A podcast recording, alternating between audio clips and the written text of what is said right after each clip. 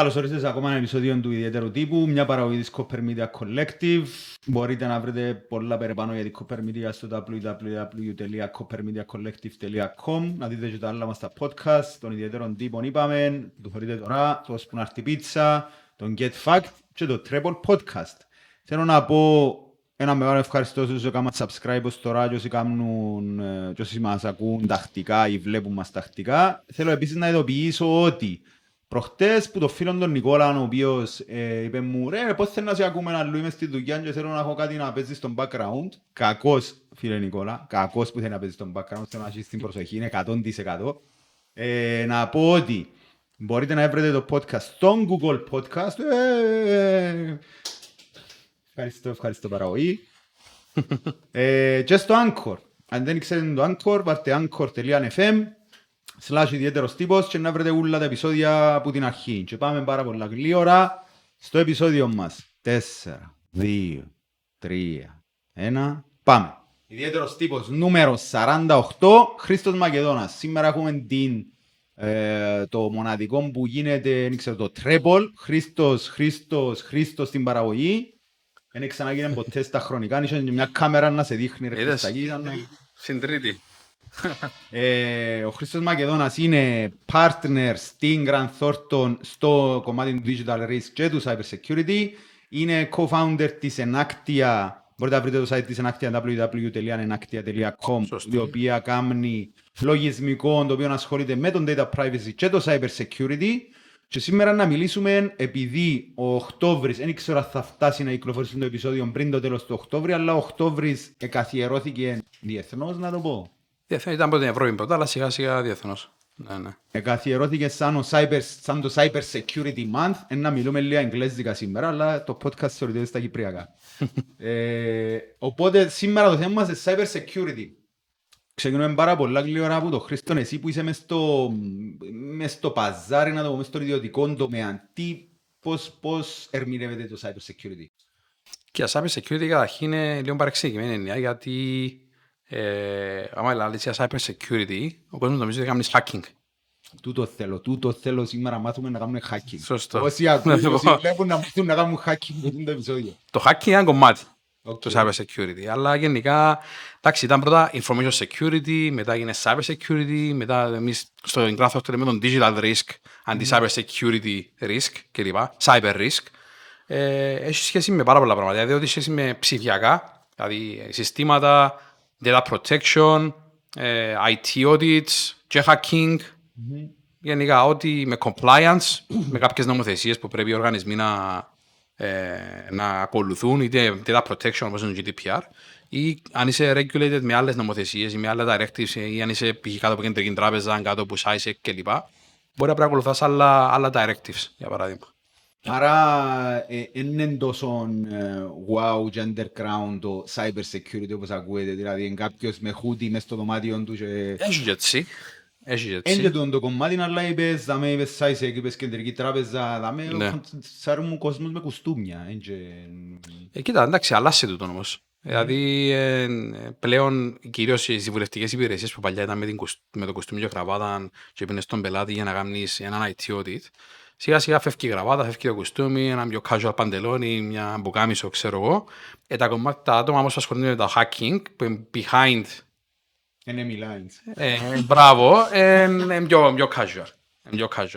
Εκτός μόνο να πάεις στον πελάτη, που είσαι λίγο πιο καλοντημένος, θα έλεγα. Τι να μου να πιερωθείς, πρέπει να είσαι καλοντημένος. Μπράβο. Μπράβο, ναι. Θέλω να κάνουμε έτσι λίγο disseminate, να το κάνουμε έτσι, το σπάσουμε το cyber security. Καταρχήν το κομμάτι του cyber, γιατί λέγεται cyber, γιατί μες στο μυαλό ίσως του κόσμου που δεν ξέρει το cyber μπορεί να ακούγεται αυτοκίνητα που πετούν ή ξέρω εγώ, whatever. Γιατί παίρνει το cyber, είναι ακόμα ένα niche. Εντάξει, έχει χρόνια που υπάρχει το cyber. Cyber ήταν κυβερνοχώρος, να πω, γενικά που το διαδίκτυο μου ευκήγε. Άρα ήταν γενικά πλέον ότι δεν υπάρχει πλέον πίσης στον κόσμο που είναι μόνο του χώρι να είναι connected με άλλα πίσεις. Άρα μπορεί να μου ευκήκαν. Άρα μπαίνεις μέσα σε ένα δίκτυο, μέσα σε ένα... Είσαι exposed, βασικά. Οκ. Ναι. Μιλές στην αρχή για risk. Είπαμε και στις αντίθετα risk. Σωστό. φαντάζομαι ότι το digital, το ψηφιακό ρίσκο είναι το, ξέρω εγώ, να μην χάσεις τα δεδομένα σου.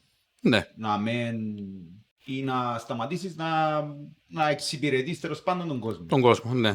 Άρα το ρίσκο γενικά έχει πολλές εννοήσεις. Δηλαδή, αν επικεντρωθούμε μόνο στο cyber το κομμάτι, δηλαδή στον κόσμο του risk management, το operational risk, το credit risk, το market risk, το security μπαίνει λίγο μες στο operational risk, αλλά εγώ θέλω να ξεχωρίζω πάντα.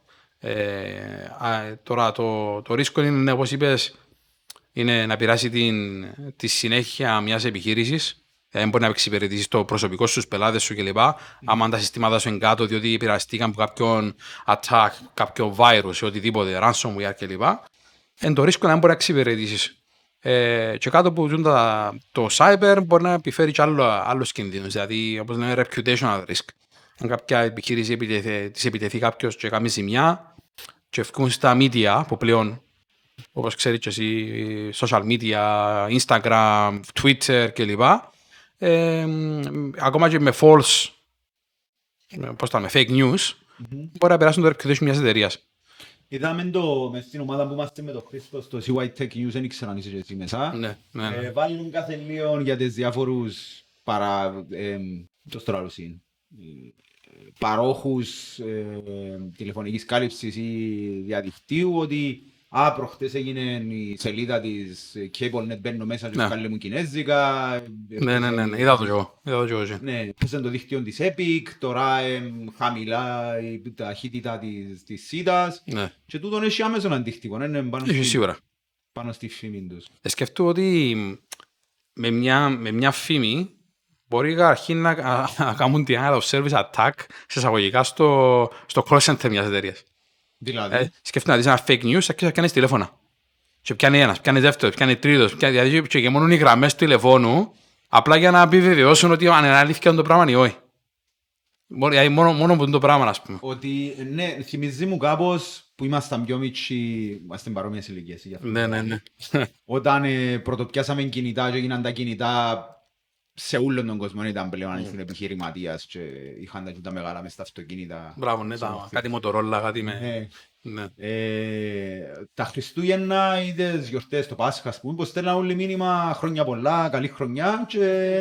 Ναι, πες τέλης ήταν, δεν πήγαινε κανενού, αλλά με το που σου τολαλούσα, ρε μάνε πιένες, στέλνεις και εσύ. Στέλνεις και εσύ. Εμένα είναι να πάει, μόνιμα σε σύρναμε το δίκτυο. Αλλά είναι τούτα τα fake news, όχι είναι fake news, είναι αλήθεια. Δηλαδή, και που ανάφερες πριν, ήταν πραγματικά συμβάντα που έγιναν. Αλλά σίγουρα πρέπει μετά οι εταιρείες να έχουν σωστό τρόπο διαχείρισης. Οποιασδήποτε κρίσης που μπορεί να είναι crisis. Έχουν σωστό crisis management βασικά. Ή ακόμα και PR communications, πώς να κάνουμε communication στον κόσμο, λένε αλήθεια τούτον και κάνουμε το πράγμα για να διορθώσουμε οτιδήποτε. Εν τούτο, δηλαδή πλέον με τα social media, it can happen anytime. Αν πάω να κάνουμε post τώρα μια το πρωί, ώρα και το πρωί. Άρα η εταιρεία, έτσι την ώρα, έχει κάποιον να το δει, έχει κάποιο trigger, ας πούμε, οτιδήποτε. Challenge, τούτο πράγμα. Θέλω να μείνω λίγο παραπάνω στο κομμάτι του ρίσκου. Εσύ και ρίσκο μου το δέχεσαι όμως, ναι. Δηλαδή αποδέχεσαι ότι αν γίνει μια επίθεση η ώρα 3 το πρωί, μπορώ να σηκώσω να είμαι μισή ώρα κάτω. Ναι. Ή να έχω μισή ώρα τη σελίδα μου με τέτοιον τρόπο. Σίγουρα, είναι τούτο το risk acceptance, δηλαδή η αποδοχή του ρίσκου, είναι κομμάτι του risk management. Δηλαδή αξίζει να επενδύσω σε λεφτά, για παράδειγμα, να αγοράσω διαφορετικά μέσα αντιμετώπισης κάποιου κινδύνου με το να το δεχτώ τον κίνδυνο αν συμβεί και ποιες οι πιθανότητες να συμβεί. Και ένα attack ή οποιοδήποτε άλλο απειλή τέλος πάντων. Άρα πολλές φορές γίνεται το valuation πόσον της 100 ας πούμε να συμβεί κάτι και αν συμβεί τι είναι το impact μες στην εταιρεία. Και γίνει το impact να το πούμε στα αγγλικά, σε χρηματικό, ας πούμε, αντίκτυπο, τι ζημιά να μου κάνει και πώς να μου κόστησε πάλι σε λεφτά να αγοράζα κάποια solutions και να το απέτρεπα γίνον το. Άρα, δεν το δω βασικά. Πόσα λεφτά να χάσω, πόσα να δαπανίσω για να μην το χάσω. Και συνόζεν τον τόπο. Συμπλήν και θωρίζει. Αλλά τώρα πλέον, ας σου πω, επειδή πήγαν και πολλά regulations και ο GDPR με τα τεράστια πρόστιμα που μπορεί να επιβληθούν σε έναν οργανισμό, πλέον αξίζει να επενδύσεις. Δηλαδή, νομίζω η ζημιά που είναι να πάθεις μετά και με τα άλλα που πάμε πριν μετά, social media κλπ, να είναι πολλά πιο παραπάνω. Δηλαδή, πλέον το acceptance πιστεύω σιγά σιγά να είναι πολλά σε πιο σπάνιες περιπτώσεις. Οκ. Θέλεις να μας πεις λίγο εδώ με τον GDPR, γιατί που την πλευρά του κόσμου, του απλού κόσμου που είναι σε επιχειρηματικό επίπεδο, ας πούμε, είναι να διαχειρίζεται κάτι, ακούει τον GDPR και σκέφτεται το Facebook, πιάνει μου το όνομα μου και το επίθετο μου και το τηλέφωνο μου και θέλω και βάλω και ποστάρω και πάω στον τοίχο μου, δεν αποδέχομαι το Facebook να πιάνει τα δεδομένα μου. Αλλά δεν που σημαίνει ακριβώς GDPR. Δεν θέλω να μου πεις ακριβώς να μου αναλύσεις την νομοθεσία, αλλά δεν που σημαίνει το GDPR και δεν που σημαίνει για τις επιχειρήσεις. Εντάξει, εγώ γενικά το GDPR νομίζω πιστεύω ότι έγινε σαν νομοθεσία για να βάλουν κάποιον περί, να σου λουπώσουν κάπως τις εταιρείες και κυρίως κόλος τους. Που ας πούμε tech companies που είχαν τεράστιον όγκο προσωπικών δεδομένων. Φυσικά σιγά είχε αντίκτυπο πάνω στις επιχειρήσεις. Για τον τρόπο να διαχειριστούν προσωπικά δεδομένα κλπ. Τώρα τον GDPR για τον κόσμο νομίζω ότι υπάρχει μια υπερβολή. Γιατί κάποιος μπορεί να πιάνει τηλέφωνο μια εταιρεία και να επικαλεί το GDPR για τα δεδομένα του. Okay. Ή να απειλήσει να σκανκύλω στην επίτροπο διότι μου κάνουν delete τα δεδομένα μου. Και να σε καταγγείλω και λόγω του GDPR και πετάσεις τον GDPR μέσα στη φράση. Επομένως υπάρχει και άγνοια που τον κόσμο. Ναι, η μημάθεια μάλλον παραπάνω. Επομένως... Εκείνοι με τα κινητά που σου στείλουν μήνυμα. Και αν ας πούμε ξέρεις συγκεκριμένη ημέρα, νομίζω τρίτη ή που να έχει μάπες, ξέρω Χριστάκη μπορεί να πιάνει παραπάνω, και αν είσαι 3-4 πάνω τα Pizza Hut, Domino's, εντάξει, κάνουν και name drop τώρα, αλλά λόγω πιάνω εγώ. Public, Στεφανής, whatever, στέλνουν μήνυμα. Τηλεοράση, φαΐ, αντιμάπα και ξέρω. Πρόσφορες, έλα πια 2 συν 3 δωρεάν, κάτι έτσι. Μα κάπως έκαμε subscribe με εκείνα τα... Τι ας σου πω, στα πλήστα μπορεί να κάνεις subscribe και να μην το θυμάσαι. Εντάξει, το ένα. Το άλλο, έχουν εννοείται database ή random numbers, που είναι πολλά απλών εδώ γάμεις, δηλαδή κάνεις 99 ή 96 ξέρω εγώ και θα κάνεις ένα random number generator και ακριβώς και χτυπάς. Γιατί σαν θα απαντήσει κάποιος στο τηλέφωνο, θα απαντήσει ένα μήνυμα. Παράνομο, ναι. Ο παραγωγός μας, ο παραγωγός μας για ακόμα μια φορά δεν θέλει να πιάει το μικρόφωνο, παρόλο που το κρατήσει να ακούεται. Anyway, συνέχισε Χρήστο. Ναι. Παράνομο, ναι.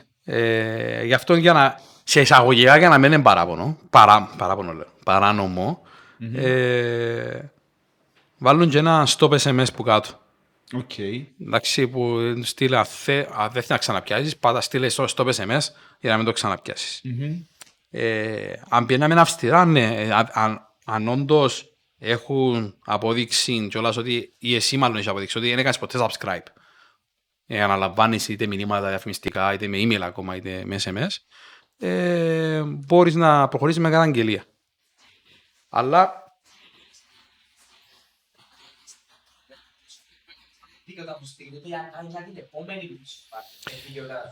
όχι για τη συγκεκριμένη προσφορά. Δηλαδή αν κάνεις subscribe να λαμβάνεις ας πούμε προσφορές από το KFC. Λέω τώρα. Ναι.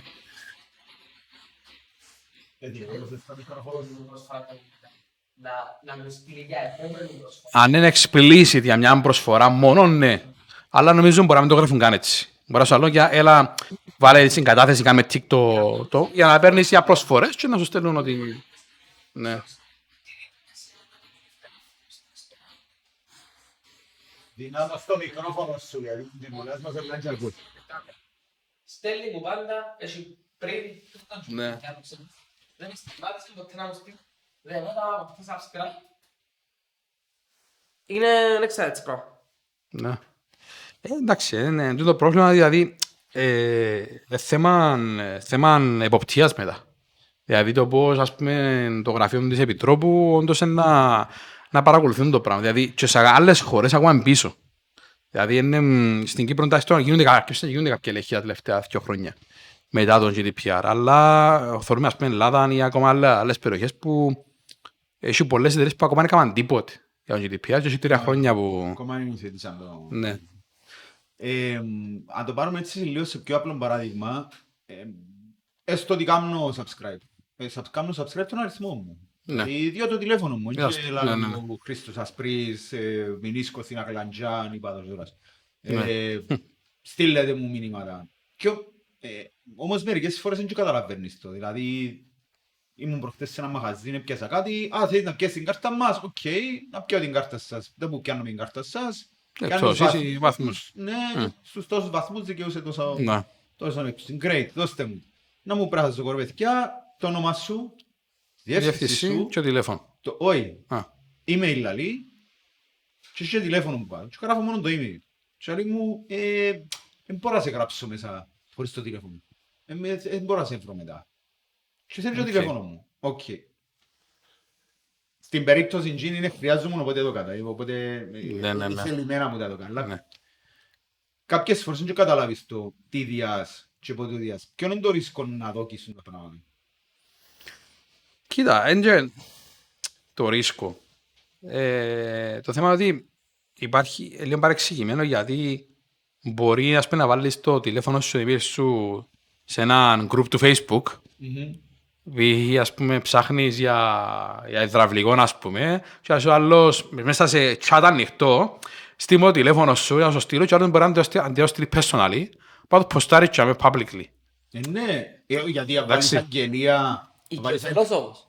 Οικειοθέλος. Ναι, ναι. Και αναγκάσαν με κανένας. Ναι, εσά αναγκάσαν. Δηλαδή, ας σου πω, νομίζω είμαστε λίγο αντιδραστικοί σε πολλά πράγματα. Και αμένα, ας πούμε, που πάει στο κανάλι ευκολία, εντάξει, και άλλος που μπορεί να το θέλει, μα γιατί το θέλεις, και ξέρω εγώ. Εντάξει, νομίζω το privacy είναι κάπου μες στη μέση. Δηλαδή, πότε εμπεμβαίνεις μες στα όρια του άλλου, δεν ξέρω. Δεν μου μπορεί να συμβεί. Δεν μου νομίζω ότι μπορεί να συμβεί. Αν βάλεις κάπου το email σου, το τηλέφωνο σου, εντάξει, οκ. Μπορεί να συμβούν και κάποια πράγματα που μπορεί να οδηγήσουν σε άσχημα πράγματα.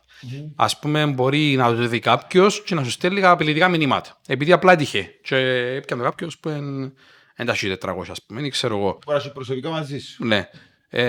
Μπορεί το νούμερο σου κάποιος να συλλέγει τα νούμερα. Όπως βλέπουμε πολλά τελευταίους μήνες, και να σου στέλνει ότι είναι μήνυμα από μια τράπεζα, από άλλη τράπεζα, με ένα link για επικοινωνία στοιχείων κλπ. Ένα phishing και ένα ψεύτικο link. Πας στο mobile να ανοίξει η ψεύτικη σελίδα μιας τράπεζας γνωστής στην Κύπρο, που να είναι πολλά καλοσχεδιαστικά, και πας στο mobile δεν με σημασία αν πας στο URL, το Andres, www, ξέρω εγώ, δεν πολύ φαίνεται, πρέπει να κάνεις λίγο με το. Να κάνεις scroll για να φανεί. Και κάποιος να την πάθει και να δω για να πούμε εμπιστευτικές πληροφορίες. Το username, το password του, είτε είναι τράπεζα είτε κάτι άλλο. Ας πούμε. Άρα μπορεί να οδηγήσει eventually αν πεις σε λάθος σέρκα το email και το τηλέφωνο. Άρα εντάξει, που για μένα είναι θέμα awareness, ο κόσμος να ξέρει ότι να μπορεί να αναγνωρίσει κάτι που είναι ψεύτικο ή πραγματικό. Είχαμε στο προπερασμένο επεισόδιο που είχαμε την Ελισάβετ την Κιούρτη, η οποία είναι δόκτωρ σε... Τέλος πάντων ασχολείται με τον τομέα το video games και του ψηφιακού εγγραμματισμού και είχαμε το θέμα του πόσον οι άνθρωποι... Έχει κόσμο ο οποίος κάνει adopt τώρα την τεχνολογία. Δηλαδή μπορεί μεγαλύτερης ηλικίας, μπορεί να ακόμα και 11 χρονών, 12 χρονών, 13 χρονών, ο οποίος...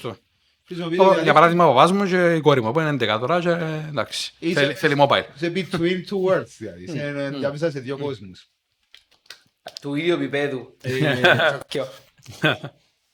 Πρέπει να ξεκινά κάποιος με τούτο το πράγμα, δηλαδή το awareness, την εκμάθηση. Είναι σημαντικό. Μήπως και φοητσάζουμε τον παραπάνω όμως που τον κανονικό. Όχι, δεν είναι θέμα φοβό, απλά θέμα να ξέρει να μπορεί να σε θέση, άμα να έρθει κάτι ύποπτο ή κάτι που να το φέρει σε δύσκολη θέση, να αναγνωρίσει ότι δεν πρέπει να δω τα στοιχεία μου. Ναι. Οι μεγάλοι είναι πιο εύκολο, διότι μαθημένοι διαφορετικά. Όπως παλιά ήμασταν με τσίτα ανοιχτή πόρτα, ήταν το κλειδί πάνω ας πούμε, στην κουζίνα Και πήγαμε στις αυλές και πιάναμε το ποδήλατο και χανούμασταν, ας πούμε. Η κουζίνα ήταν ανοιχτή, ας πούμε. Άρα, είναι μαθημένοι με τους κινδύνους σήμερα. Ναι, ακούν θωρούν πράγμα συζήτηση, αλλά πάλι είναι πιο εύκολο να εμπιστευτούν κάτι. Αν ο παπάς με πιάζει το μήνα μου την τράπεζα, μπορεί να πατήσει να δω γιούλα, για παράδειγμα. Ασχέτως ότι παρά το παγιώ πολλές φορές. Επειδή δεν είναι εμπειρος. Οι μητσοί που την άλλη τώρα φκαινούν στο ίντερνετ. Ενώ τώρα σιγά σιγά, δηλαδή, θα λέγα που ακόμα πιο χαμηλή, πιο μητσά ηλικία, 9 χρόνων που αρκεύκουν και... Γίνεται μέρος και των μαθημάτων τους όμως, ναι. Χρησιμοποιούν το και τα μαθήματα. Και τα μαθήματα, να ψάξουν κάτι μες στον Google, ξέρω. Αλλά ακόμα και στα μαθήματα, τότε να βρεις. Παλιά είχαμε εγκυκλοπαίδειες, κάτι ιδρύες, κάτι, ξέρω εγώ, τόμους, ας πούμε. Πάπυρος, μπράβο, πριν ήταν Κίνα. Ενσαϊκλοπίδια, που ήταν της Microsoft, ξέρω εγώ. Και εμπιστεύκες στον τα δεδομένα. Τώρα, ψάξαμε στο ίντερνετ, οκ. Πρέπει να, μιλώ για μας, αλλά ο μικρός, ας πούμε, να ξύμεις παθαίνουμε, να φιλτράρει εκείνο που να θυκευάσει. Το source, ας πούμε, είναι valid το source. Και ξέρω, μιλούμε τώρα μόνο για μια μελέτη με να κάνεις στο σχολείο. Άσε τους κινδύνους του Facebook, να σε κάνει κάποιος approach ή ακόμα για cyberbullying, για... Ούλα εκείνα. Ναι. Απλά, εντάξει, πρέπει να, εγώ πιστεύω πρέπει να εισαχθεί σαν... Όχι, μπορεί να μην είναι στέγη που μόνο του σαν μάθημα, αλλά να έχουν κάτι μαθήματα αγωγής ζωής κλπ. Okay. Πρέπει, στα δημοτικά, ας πούμε, πρέπει να αφιερώνονται κάποια sessions για να δουν το σκοπό, για το ίντερνετ.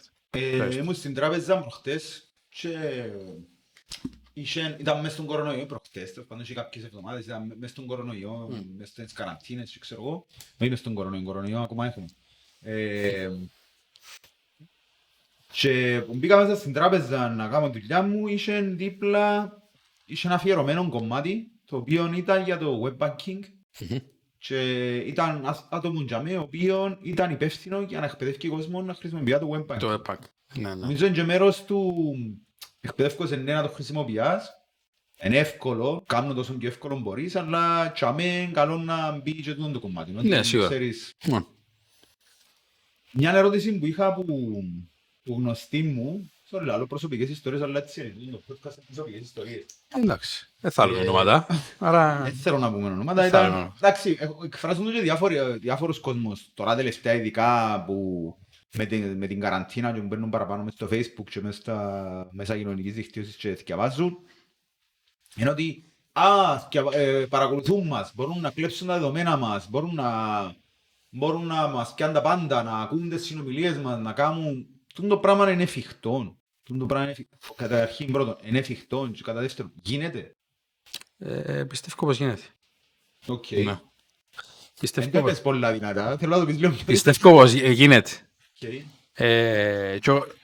Είδα το να γίνεται. Let's go. Να σου πω, καταρχήν, και εγώ το δική μου εμπειρία, να είμαστε σε σπίτι κουμπάρου μου, να πούμε για μια μάρκα παπούτσια, να πούμε όχι να ψάξουμε. Εντάξει.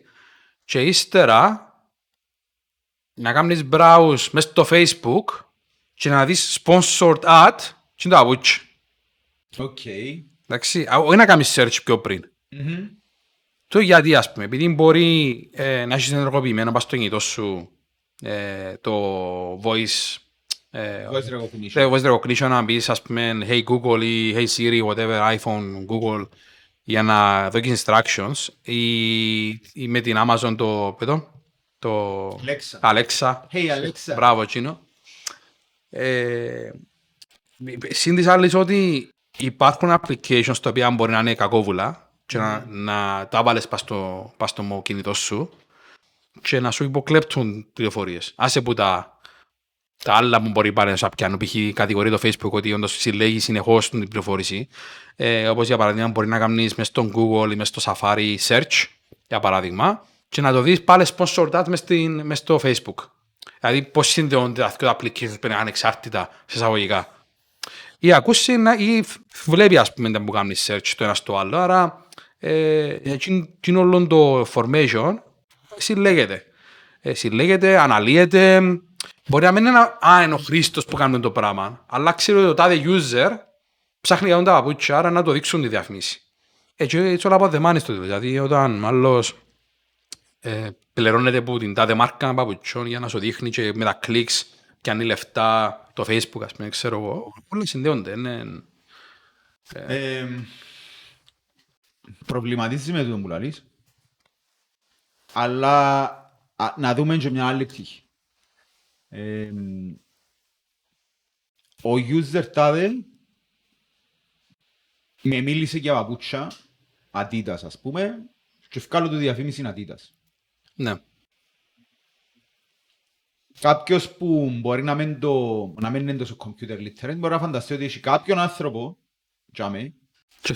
και ακούει ότι τώρα ο Χρήστος πήγε με τους φίλους του σε έναν τόπο να ακούει τη συζήτηση τους, λαλούσι, ξέρω για μαπάν, λαλού για τα κοπελούσκια τους, τρώσιν, πίνουν, ξέρω, και σε μια φάση να συναφέραν και εγώ και Adidas. Ναι. Η ΚΕΟ με καιρώνει για να βάλω σπόνσορ διαφήμιση. Η Αντίτας καιρώνει με όμως, οπότε δώσ' του την Αντίτας. Σωστό. Εν κάτι έτσι, εν κάποιο τσακούι και ξέρεις μηχανές, ένα analytics. Έχει machine learning, έχει πολλά πράγματα που πίσω. Ενώ όπως για παράδειγμα, αν πω για Facebook. Αν δει το Facebook, πάλι μηχανή που αναλύει. Εντάξει. Δεν τον μπορώ, θεωρεί με εμένα. Μπορεί να ακουστεί λίγο έτσι απλοϊκή ερώτηση μου, αλλά... Όχι, δεν έχει κάποιον να σε θωρεί, παρακολουθώ τώρα τον Χρήστο, ας πούμε. Αλλά, ας πούμε, π.χ. μπορεί να έχεις κάποια πιστεύω, να κάνεις follow κάποιες σελίδες και κάνεις συνέχεια likes. Ακόμα και εκείνες οι φωτογραφίες αναλύονται. Γιατί κάνεις συνέχεια likes, ας πούμε, για κιθάρες. Άρα, σε μια φάση στυλ του Χρήστου, ένα sponsored art, για έναν κατάστημα στην Κύπρο κιόλας. Ναι, που πουλά κιθάρες. Επειδή θεωρεί το behavior σου να που κάνεις. Άρα, έτσι είναι ότι είναι ένας individual ή μια ομάδα ατόμων που θεωρούν. Είναι μηχανές. Άρα, όμως, και οι μηχανές ξέρουν ότι η τάδε εταιρεία καιρώνει μας για να διαφημίζει κιθάρες. Και επειδή ο Χριστός έκανε like κιθάρες συνέχεια, πέταξε του την. Μόλις κάνει κλικ να πληρωθούμε εμείς, που γιατί πάντα έκαμε κλικ πας στη διαφημίση. Και ο Χρήστος να κάνει δουλειά του, επειδή ψάχνει η κιθάρα, αρέσκουν του. Άρα, ναι, ευκολύνονται και ο Χρήστος εισαγωγικά. Και εμένα που έχω το μαχαζί. Και εσύ κάνουν πωλήσεις. Εσύ κάνεις πωλήσεις, ναι. Άρα είναι όλοι ευχαριστημένοι. Και εσύ σαν Χρήστης, ο οποίος ξέρω ότι σε κάποια φάση να αγοράσεις κιθάρες, άρα εγώ είμαι η εταιρεία. Εσύ να είσαι παραπάνω ευχαριστημένοι, γιατί εσύ πλέρωσες για να κάνεις διαφημίσεις για να σου φέρουν πωλήσεις. Κατάλαβες. Είμαστε όλοι ευχαριστημένοι να σου πω ποια πλευρά. Ότι εγώ είμαι η εταιρεία που πουλάει κιθάρες. Ναι. Θέλω να πουλήσω όσες παραπάνω κιθάρες μπορώ. Πάω στο Facebook και λέω του Facebook να βάλω διαφήμιση και θέλω να πουλήσω κιθάρες. Και λέω το Facebook εντάξει, αναλαμβάνω εγώ, δώσ' μου X amount of money και να προσπαθήσω να σου πουλήσω, να σου φέρω πελάτες που να αγοράσουν κιθάρες. Ναι. Οπότε το Facebook έρχεται σε σένα και λέει σου... Φοπ, θα σου λύσει. Ναι, μπορείς να αγοράσεις κιθάρα που το τάδε μαχαζί. Έχει προσφορά. Προσφορά, ξέρω εγώ το έναν το άλλο. Και έρχεσαι και αγοράζεις. Άρα, και εγώ είμαι ευχαριστημένος που θέλω να κάνω πωλήσεις κιθάρας και το Facebook είναι ευχαριστημένο γιατί εξυπηρέζε τον πελάτη του και τον πελάτη του που είσαι εσύ, γιατί είμαστε και ο πελάτες του και είσαι ευχαριστημένος που αγοράζεις το προϊόν που θέλεις. Άρα, πού είναι το κακό μες στην υπόθεση. Είσαι το προϊόν, σωστό. Είσαι το προϊόν εσύ. Ναι, αλλά πού είναι το κακό μες στην υπόθεση, αφού και εσύ έπιαξε που θέλεις και το Facebook έπιαξε που θέλεις και εγώ έπιαξε που θέλεις. Είναι απόψε εκείνες. Μπορεί εγώ να πω ότι εμένα με ενοχλεί. Αλλά θα πει γιατί μου πιάσει το πράγμα συνέχεια. Παρακολουθούμε, ψεκάζουν μας, ξέρω εγώ. Άρα... Ναι, αλλά έτσι πες σου κάνεις τις καλύτερες. Ούτε ξέρεις ότι πιάνεις τις καλύτερες. Επειδή λέει ο Χρήστος ότι παρουσιάζεις τις κιθάρες που μόνο είναι οι καλύτερες. Εντάξει, που για μένα μπορεί να το καράστε με να διαφημίσει, να διαλέξει το audience του. Εγώ θέλω, ας πούμε, 16χρονος με 20χρονος, ας πούμε. Άρα φιλτράρεται το πράγμα, επειδή ξέρει το Facebook ότι εκτός να βάλεις ψεύτικη ημερομηνία, που πάλι να σου φανίσει πάλι. Ναι, αλλά εσύ φταίεις για εκείνο, που βάλεις εσύ την ψεύτικη ημερομηνία, δεν φταίει το Facebook. Ναι, ακριβώς. Σωστό. Είναι εντυπωσιακό πώς υπάρχει το ad. Τώρα πάμε η επιχείρηση των διαφημίσεων. Αφού είναι αυκάλε τα λεφτά το Facebook. Χρησιμοποιώ το και για promotion και της Copper Media και για τις εκπομπές που κάνουμε. Και έχει κάποιες κατηγορίες, ας πούμε. Τώρα έρχεται μου μια top of my mind που έχει την Google. Ονομάζεται Avid Investors. Και ακόμα δεν καταλαβαίνω τι σημαίνει. Δεν το ξέρω. Δηλαδή, λέει group έχει group, ξέρω εγώ, moving over. Και είναι που πας είναι σινεμά, έχει travelers, ας πούμε, ξέρω εγώ. Και είναι που σκευάζουν news readers. Και είναι μια κατηγορία avid investors. Και δεν καταλαβαίνω ακόμα να μου σημαίνει. Τούτοι ούλοι που αγοράζουν κρυπτος και τούτοι ούλοι που έχουν κουμαρτσίες βασικά και πολλά στο investment. Αν είσαι κανένας που μάχεσαι να τους πουλήσεις μαθήματα και ξέρω από τούτα, για avid investors. Εν το δα ποτέ μου το. Οκ. Εν είμαι περίμεσα με Google Ads. Ναι, χρησιμοποιήσα το από την πλευρά. Σπάνια να βαδίσω πάνω σε Google Ads. Ας μάθηκαι. Όχι, χρησιμοποιήσα το από την πλευρά του να θέλεις να δερμίσεις. Μπορεί να απάντησες, και δεν το καταλαβαίνεις. Να σου πω γιατί το δίκτυο του Google Ads εμπαντώ που υπάρχει Google. Δεν είναι μόνο μες στο Google Search. Σωστά, ναι. Όλη την οικογένεια. Ναι. YouTube, Drive, ό,τι θέλεις, ό,τι υπάρχει που πίσω στην Google. Η Alphabet, είναι Alphabet του δηλαδή τώρα. Μπορεί, ναι. Νομίζω άλλαξε όνομα σε κάποια φάση. Ναι, οκ. Alphabet.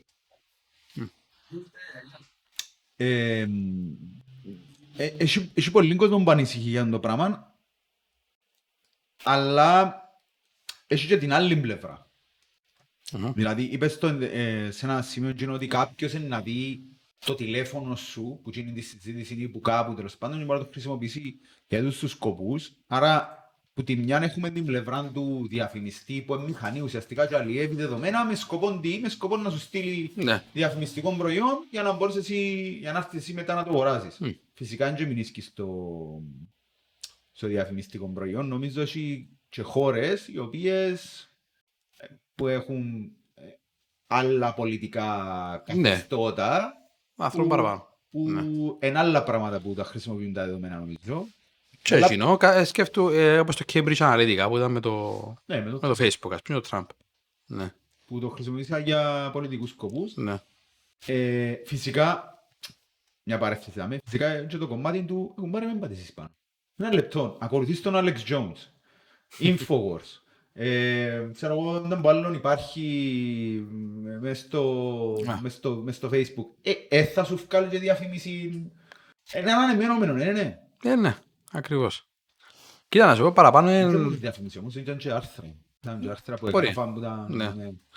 Νομίζω, εντάξει, παραπάνω είναι τούτον. Να ενημερώνεται ο κόσμος. Awareness.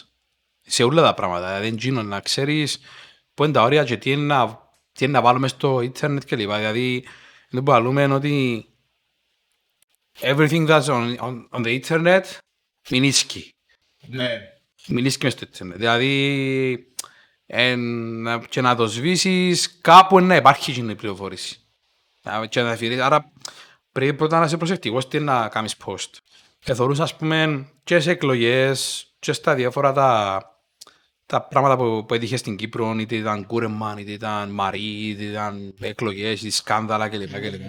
Pandora Papers, ό,τι θεωρούμε. Πρέπει να είσαι προσεκτικός, μπορεί να είσαι νευριασμένος.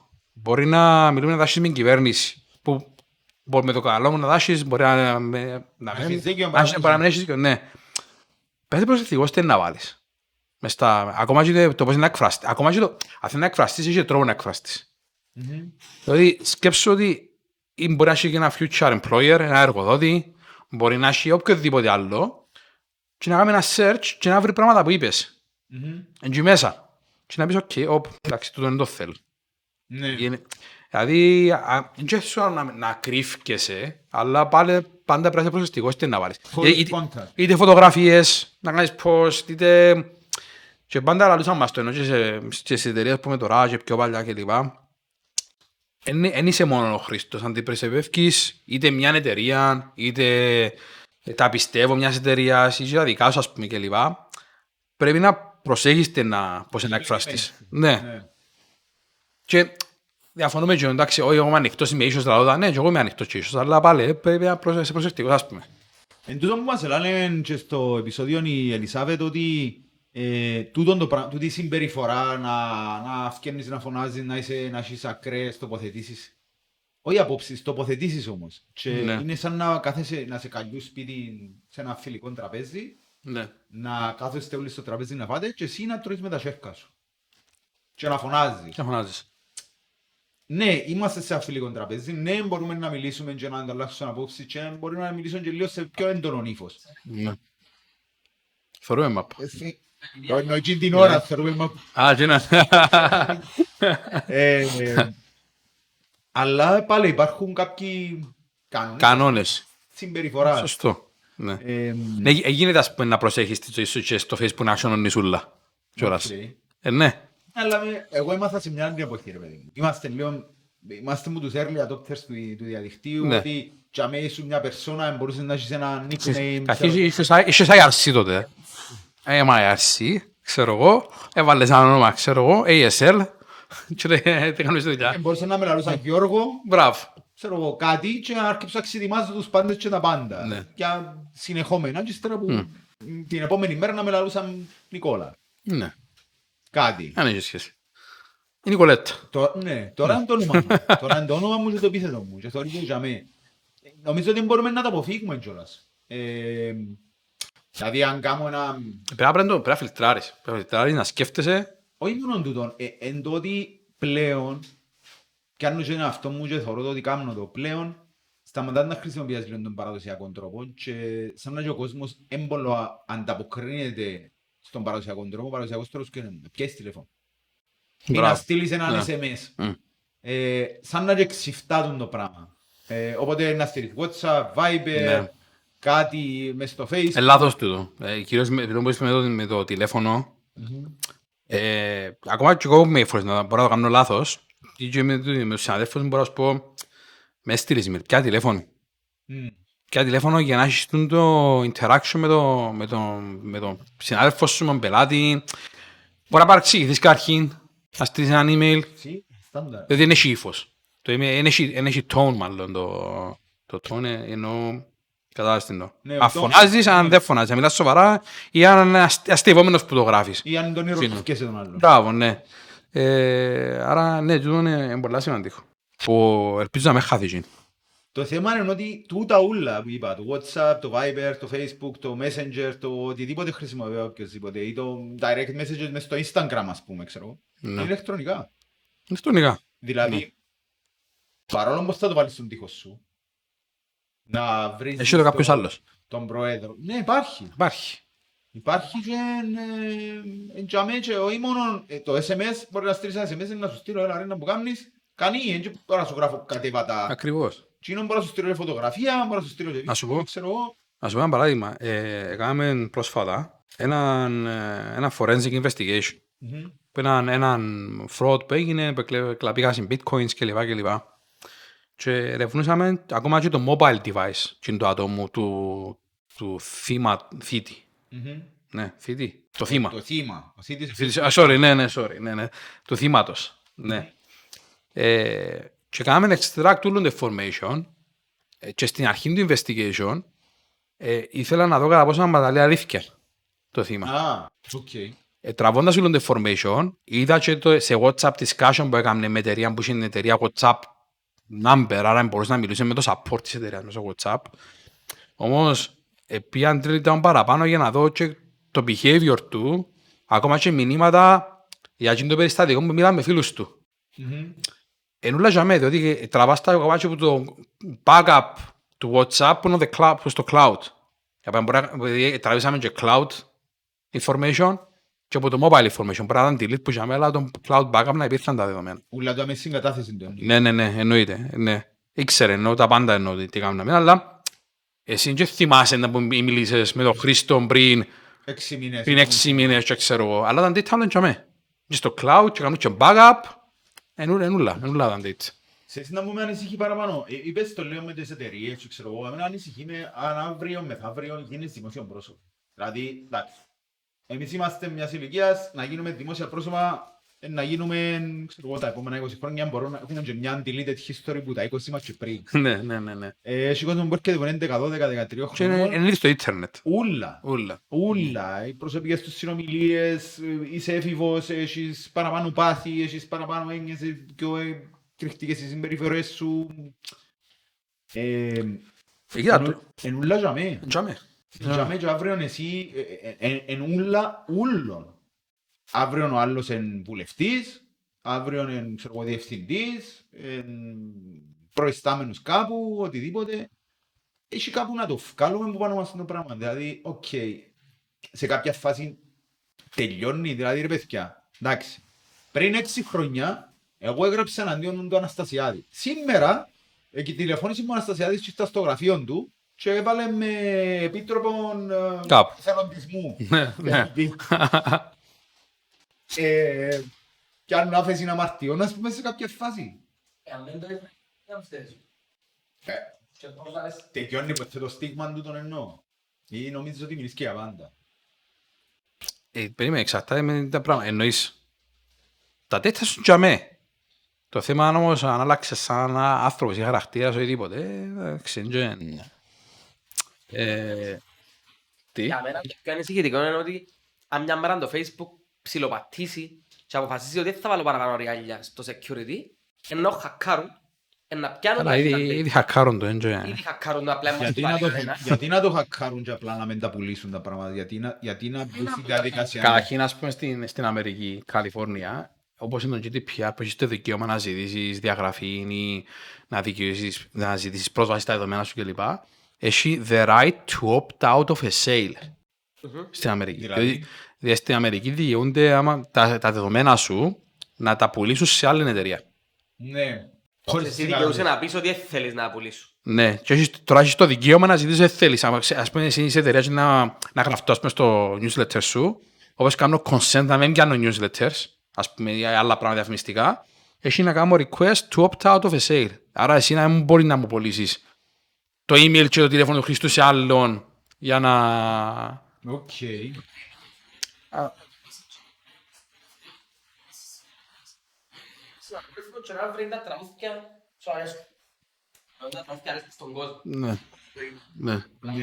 Ναι.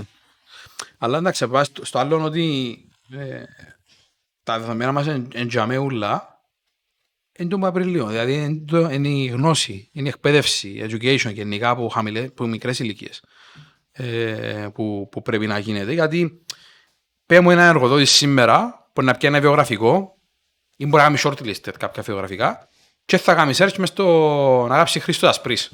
Μες στο Google. Να μου βγάλει και LinkedIn, να μου βγάλει και Twitter, να μου βγάλει και Facebook. Πάω Google Images, να δω φωτογραφίες του Χρήστου. Μπορεί να έχει κανένα πάρτι, κανένα που είναι με το κουστούμι, ας πούμε. Ναι. Έτσι λες πασί με το κουστούμι. Ένα κορίμα, μπράβο. Να πάμε στο πάρτι, να μου κάνουν στο πάρτι. Έχει πολλούς που είναι εγκλειδωμένο το Facebook profile τους.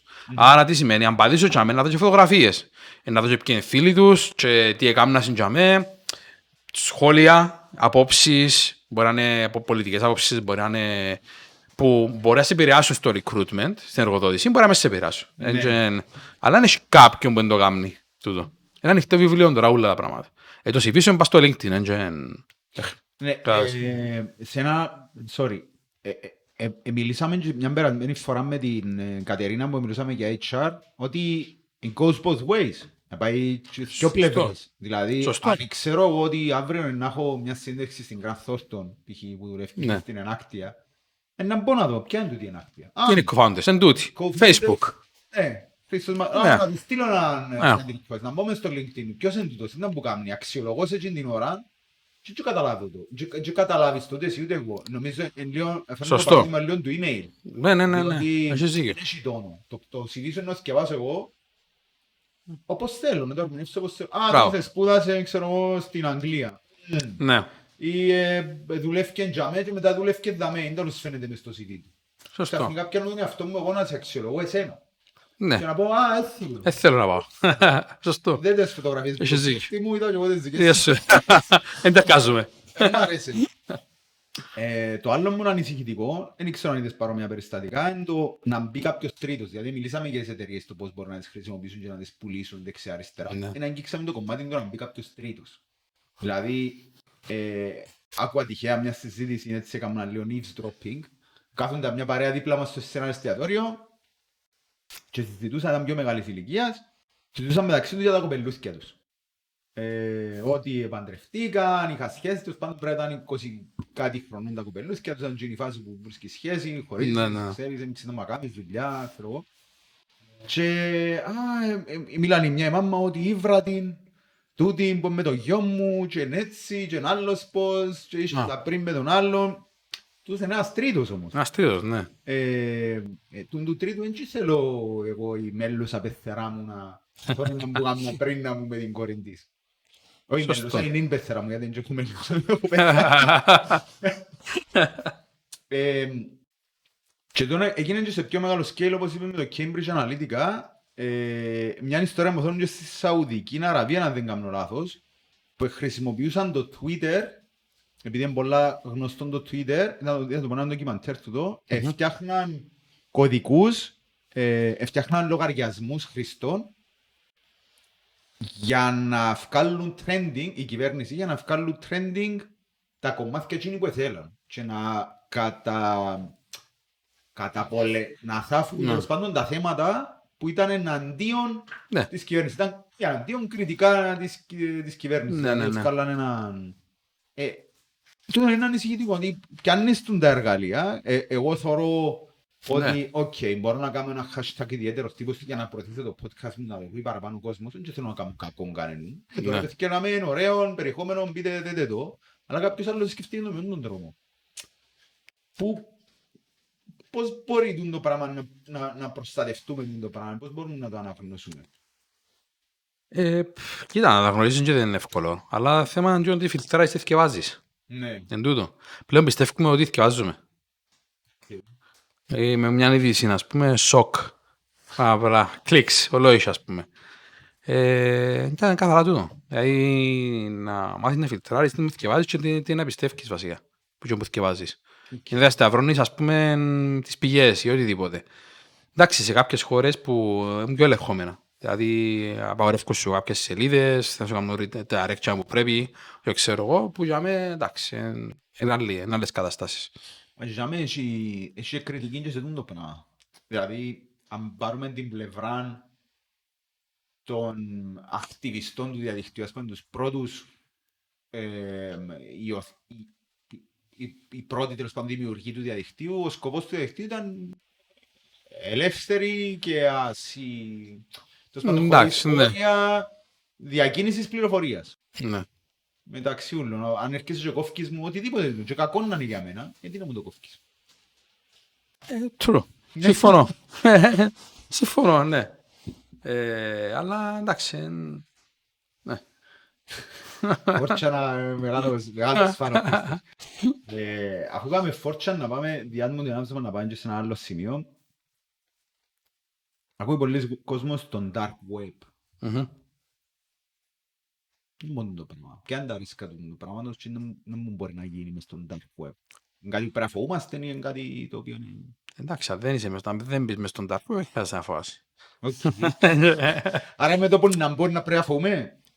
Κοίτα να σου πω, εντάξει, θα μπούμε σε πολλά τεχνικά πράγματα, αλλά το dark web βασικά, θα δω όσο πιο απλά γίνεται, μπορεί να είναι κάποιοι σερβέρες, κάποιες μηχανές, κάποια websites, να το πω έτσι απλά, τα οποία γίνονται το λεγόμενο indexing που τον Google. Για παράδειγμα, δεν μπορεί να φτάσει για μένα. Άρα, αν ψάξω εγώ μια σελίδα που ο τίτλος της, ας πούμε, είναι, ξέρω εγώ, τραπέζι, για παράδειγμα. Να σου βγάλει και στον Google, ναι, να σου βγάλει άλλα πράγματα. Αλλά μες στο dark web, μπορείς να σε πάρει σε συγκεκριμένη σελίδα, που να πουλούν, για παράδειγμα, ναρκωτικά, ας πούμε. Okay. Μες στον dark web καταρχήν, είναι από γνωστόν, γίνεται πώληση και όπλων, και ναρκωτικά, και άλλα πολλά πιο άσχημα πράγματα που μπορεί να συμβαίνουν. Επίσης, στο dark web μπορείς να βρεις, όπου ακούμε συνέχεια, leaked credentials, leaked documents, που διαρρέω βασικά κάρτες κλπ. Κωδικοί χρηστών, username, passwords κλπ. Τούτα όλα γίνονται leaked μες στο dark web. Έτυχε για παράδειγμα στην Grant Thornton πριν αρκετών καιρών να έχουμε βρει, ας πούμε, leaked credentials διάφορων διευθύνσεων της κυβέρνησης. Για παράδειγμα, που ήταν μέσα στο dark web, exposed. Διευθύνσεων δεν είναι διευθύνσεων. Email άντρες και κωδικούς, για παράδειγμα. Της δικής μας, ναι. Σε άλλον πελάτη στην Αγγλία, για παράδειγμα, βρέθηκε σε forum discussion για μια εταιρεία στην οποία θα κάνουν attack. Και μετά κατέβηκε από το dark web, στην σελίδα. Κατεβάσαν την. Okay. Αλλά επειδή εφιλτραρίστηκε από το δικό μας μηχανισμό, ενημερώθηκε η εταιρεία πριν να γίνει το attack. Mm. Επειδή έχει forums, έχει chats, που είπαν πριν λίγο και IRC και ξέρω εγώ, έχει άλλα forums που συζητούν διάφορα πράγματα. Άρα το dark web, εντάξει, μπορεί να βρεις τα πάντα. Γενικά είναι ένα επικίνδυνος χώρος γενικά για να μπει κάποιος και να αρκέψει να ψάχνει διάφορα πράγματα. Έτυχε μας, ας πούμε, σε πελάτη, ο οποίος επηρεάστηκε που ήταν ιό, ransomware, η διεύθυνση που έπρεπε να μπεις για να πληρώσεις τον hacker με bitcoins για να σου δώσει το κλειδί για να ξεκλειδώσεις, δεν ήταν μια διεύθυνση URL μες στον browser σου για να μπεις. Έπρεπε να μπεις μες στον dark web για να έχεις πρόσβαση και να σου δώσει το key. Και είσαι chat με το hacker για να κοντιάζεις μαζί του κλπ. Δεν το hacker και κοντιάζει μαζί σου. Έκανα το μια φορά εγώ, ναι. Μιλούσα. Έχω το discussion να σου δείξω άλλη φορά. Έβαλαν και τη φωνή. Όχι, chat, ήταν chat. Ήταν chat discussion όπως το Messenger. Όχι, δεν πληρώσαμε. Ήταν για έναν πελάτη. Και έκανα discussion εγώ μαζί του 1,5 μήνα. 1,5 μήνα, ναι. Ναι. Να μου πηγαίνετε, ξέρω εγώ, μίλα με τον μάστρο σου, να μας δώσει τα λεφτά, αλλά πρέπει να μας δώσει τα evidence ότι όντως έχετε τα δεδομένα, διότι εκτός που κλείδωσαν, πιάνετε δεδομένα από την εταιρεία. Άρα ήταν έτσι το discussion, έκανα το save γιατί έχω το θύμιο για παρουσιάσεις. Τηλέφωνο το πρωί να μας κλειδώσετε σήμερα, να μας καιρώσετε σήμερα. Να μου να γυρίδε, ξέρω. Ναι. Οκ. Εντάξει. Η εμπειρία σου με τους hackers ήταν πολύ. Ποιοι είναι οι hackers? Hacker can be anyone βασικά. Ναι. Το μπορώ ότι υπάρχουν οι καλοί hackers και οι κακοί hackers. Υπάρχει κάποιον προφίλ όμως? Προφίλ. Καταρχήν, ήμουν παλιά πριν χρόνια σε ένα σεμινάριο που λένε, εντάξει, παράμε σύμφωνο πλήρως, αλλά ήταν everyone has his price. Εντάξει. Σκέφτου τώρα ότι εσύ, για παράδειγμα, έχεις ethics, έχεις κάποια values που μεγάλωσες κλπ. Αν έρθει κάποιος και πει σου, Χριστό, να σου πω, να σου δώσω 1,000 ευρώ και δώσ' μου ένα document confidential της εταιρείας σου. Να πεις σιγά, δεν έχει chance, ας πούμε, ξέρω. Έρθει μετά και πει, Χριστό, ας τα 1,000, να σου πω 10,000. Δεν έχει chance. Τα values με values μου. Χριστό, να σου πω 10 εκατομμύρια και θέλω το box file. Κάμνεις το. Δεν το κάμνεις. Αλλά που είχαμε δεν είναι μόνο εκείνο. Είναι εκείνο το άτομο τι αδυναμίες έχει. Αδυναμίες. Μπορεί να έχει χρέη. Μπορεί να έχει κάποιον άρρωστο στην οικογένεια. Άρα που είχαμε δεν είναι μόνο το κριτήριο, το value, σε θέμα είναι τα θέση νύση. Τώρα, αν το προφίλ του hacker είναι έναν κοπελούι, να δούμε, ένα script key της που λέμε, που αρκεύτηκε και κάνει hacking, που δεν ξέρει τον κίνδυνο, δεν ξέρει. Όλοι είμαστε μικροί, κάνεις πράγματα που είναι επικίνδυνα. Ναι, δοκιμάζεις, δεν ξέρω. Ναι. Άρα, όπως έκαναν πριν χρόνια, σε telecom providers στην Αγγλία, Ιρλανδία, Σκοτία, θυμούμε, που ήταν κάποιοι μικροί που το κάνανε. Έπαιχα κάραση telecom provider. Και πιάσει, ας πούμε, data κλπ. Ήβραν τους μετά. Αλλά το προφίλ του hacker μπορεί να είναι οτιδήποτε. Μπορεί να είναι κάποιος που μητσής και παίζει, μπορεί να είναι κάποιος που όντως σε cyber criminal και κάνει το για λεφτά. Άρα ο σκοπός του είναι να πιάει λίτρα κλπ. Μπορεί κάποιος να είναι, ας πούμε, που λέμε ISIS, να το κάνει για σκοπούς, ας πούμε, terrorism, για τρομοκρατία. Ναι. Άρα να κάνει attack και τρένα και αεροπλάνα και πύργους ελέγχου κλπ. Μπορεί να είναι ή κάποιος υπάλληλος ο οποίος είναι δυσαρεστημένος, ξέρει έχει κάποια skills και να κάνει κάποια ζημιά στην εταιρεία πριν να φύγει ή να κλέψει δεδομένα ή να κάνει ζημιά και μπορεί εκείνος να μην ξέρει αλλά να προσλάβει κάποιον άλλον που μέσα στο dark web για να το κάνει τη ζημιά. Κάποτε φόρουν το πράγμα που είπες, γιατί νομίζω είπες το τσιλιόν που πόξω ένα από τα πράγματα τα οποία Ακούσα το σε ένα σεμινάριο, δηλαδή 90% των attacks, 95% των επιθέσεων που γίνονται σε οποιοδήποτε. Εκ των έσω. Ναι. Πάντα υπάρχει ένα sharing εκ των έσω. Κοιτάξτε, τον εκ των έσω δεν σημαίνει μπορεί να είναι on purpose. Ναι. Μπορεί να είναι και άθελο. Άρα ναι, τούτο βάλει, διότι είναι πολύ πιο εύκολο. Πλέον πολλοί οργανισμοί έχουν πολλά καλή εξωτερικά περιμετρική ασφάλεια. Εντάξει. Επενδύουν σε firewalls, σε web application firewalls, σε πόσα controls και ύστερα θεωρούν εσωτερική ασφάλεια. Αλλά και πολλά καλή εσωτερική ασφάλεια να ζεις. Μπορεί ας πούμε κάποιος υπάλληλος να ξεγελαστεί και να φύγει κάποιον να μπει μέσα στο δίκτυο εσωτερικά μιας εταιρείας. Ήδη με φυσική παρουσία μπορεί να πάει σε ένα γραφείο και χτυπή, να μπεις μέσα. Ναι. Ναι, ή να μπεις πίσω από κάποιον άλλον, ή έχει πολλά σενάρια που λέμε στο social engineering, ξέρω εγώ. Ή κάποιος κατά λάθος να πατήσεις σε ένα phishing email. Που είναι το classic του. Δηλαδή, πάρε μπορεί να έχεις μέσα να τα αποτρέψεις, αλλά κάποιες φορές μπορεί να περάσει κάτι. Σχετικό.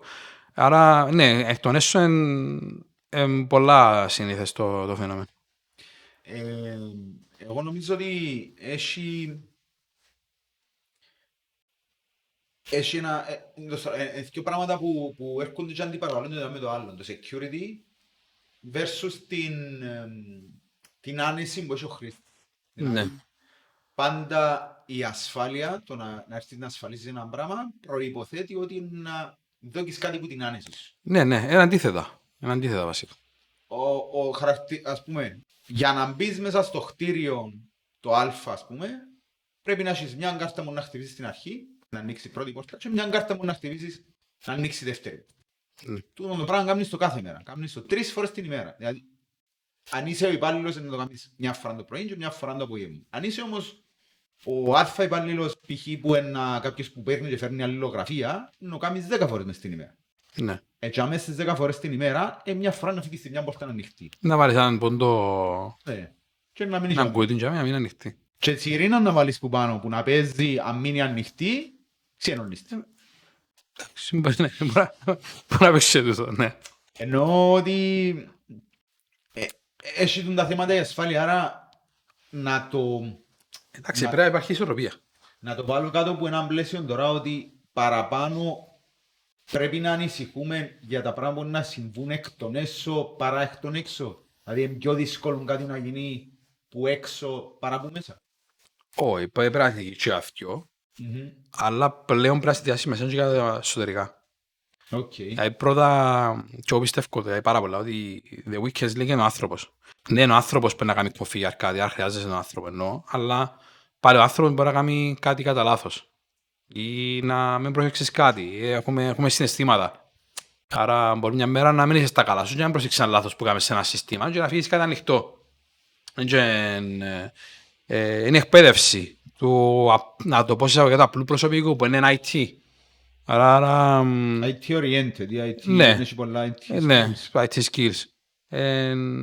Είναι πολύ σημαντικό. Okay. Επειδή όταν ευκούμε προς το τέλος, είπαμε αρκετά για το να κάνει τέλος πάντων ο κόσμος που χρησιμοποιεί το διαδίκτυο να μαθαίνει πρώτα. Όσον αφορά το να ανησυχεί για τα δεδομένα του ή να ανησυχεί την ασφάλεια των συσκευών του, να πεις έτσι λίγο κάποια tips που πρέπει να κάνει κάποιος απλός πολίτης, όχι σαν εταιρεία. Για τα απλά πράγματα, δηλαδή αν μιλούμε για mobile devices, πρέπει να προσέχει σίγουρα τι εφαρμογές εγκαταστά. Από πού τις εγκαταστά. Πού πρέπει να τις εγκαταστά, δηλαδή. Δηλαδή, εντάξει, σε έναν, ας πούμε, αν πάρουμε ένα Apple devices, σύνδεσαι από το iTunes, το store, που να κατεβάσει κάτι πιο ελεγχόμενο σε σχέση με το Play Store ή κάποιος... Nokia 3210. Άρα έτσι, με φιδάκι και τίποτα άλλο. Άρα κυρίως που τα official stores, iTunes ή το... Ναι, και πάλι να θεωρεί τι προσβάσεις να θέλει μια εφαρμογή. Καμιά φορά κάνεις κατάσταση και λες ότι θέλω πρόσβαση, πας στα μηνύματα, πας στα contact σου, πας στο... Χρησιμοποιώ την μόνη σου κάποιες... Ναι, είμαι happy με τούτο. Έχει εφαρμογές φυσικά που προστατεύουν. Που μπορούν να κάνουν monitor τι activity κάνει το κινητό σου. Και μας βγάλει warnings, ότι το device προσπαθεί να ανοίξει η κάμερα σου. Άρα, τούν τα πράγματα. Που για μέση, social media. Απλώς έχουμε τι ποστάρουμε, πάντως και πριν λίγο. Δηλαδή, πώς εκφραζόμαστε, τι φωτογραφίες βάλουμε, γενικά είμαστε happy. Να λέμε συνήθως σε security awareness program, προγράμματα, έψαξες, have you Google yourself recently? Ναι. Έψαξες Χρήστος σας πριν, ας πέρατε να μου βγάλει τον Google. Είμαι happy με τζιά που βγάλει. Άρα, κάμε το exercise πρώτα, να δεις αν είσαι happy πόσο εξπόσεις στο ίντερνετ με τα πράγματα που έχεις. Και στα σίγουρα, περιόρισε το προφίλ σου. Κάτι άλλο που κάνουμε, γνωρίζεις κάποιον και στα πολλοί Facebook request. Είσαι happy με τούτο, το πράγμα. Δηλαδή, γνωρίζεις τώρα, είναι φίλος σου. Έτυχε εγγύνα γνωστός γνωστού, είπετε ένα γεια ξέρω εγώ και μετά από λίγο κάνουμε στο friend request. Έχει κάποιους που τους αρέσει. Άρα ναι, και κατεβάνει με 10,000 friends ας πούμε. Friends του διουλή. Άρα... Και περιεχόμενο θεωρούν τούτοι 10,000. Ακριβώς. Ναι. Και τι περιεχόμενο. Ναι. Άρα είναι τούτο. Δηλαδή κυρίως... Όλοι κυρίως είμαστε στα mobiles και στα social media. Άρα... Που για μένα, εντάξει, είναι θέμα να φιλτράρεις τι θυκευάζεις, τι θωρείς, στα email σου έρχεται κάτι να μπορεί να αναγνωρίσεις ψεύτικο πραγματικό, για να δοκίσεις και username passwords κλπ. Εγώ να πρόσθετα κάτι, γιατί έχω το μαράζι να το βγάλω, συχνά και τακτικά updates. Ευκάλες σας update, κάνετε update. Α, ναι, έχει λόγο που ευκίνητα update. Και κυρίως μπορεί να είναι features, αλλά σίγουρα έχει security. Έχει security features. Κάτι να σας δουν. Και νομίζω το πιο σημαντικό μας στα updates είναι επειδή έψαξα το λίγο που security perspective είναι ότι παιδιά το ίντερνετ είναι γεμάτο με σελίδες τις οποίες λαλούς σου. Τούτη η έκδοση έχει τούτη την αδυναμία. Τούτη η έκδοση έχει τούτη την αδυναμία. Οπότε γνωστές οι αδυναμίες που έχουν οι εκδόσεις του λογισμικού. Οπότε κάνετε το update σας. Έχει και άγνωστες φυσικά δυναμίες. Ναι, και... Γυρίζεις όλος με το βάντζες ή να η τηλέφωνα και ξέρω εγώ. Anyway, τούτον ήταν το επεισόδιο μας σήμερα. Ήταν ο ιδιαίτερος τύπος νούμερος 48, ο Χρήστος ο Μακεδόνας. Έχει πράγματα που αφήκαμε πίσω, έκαμε το λίγο εντάχυνο το επεισόδιο. Ναι.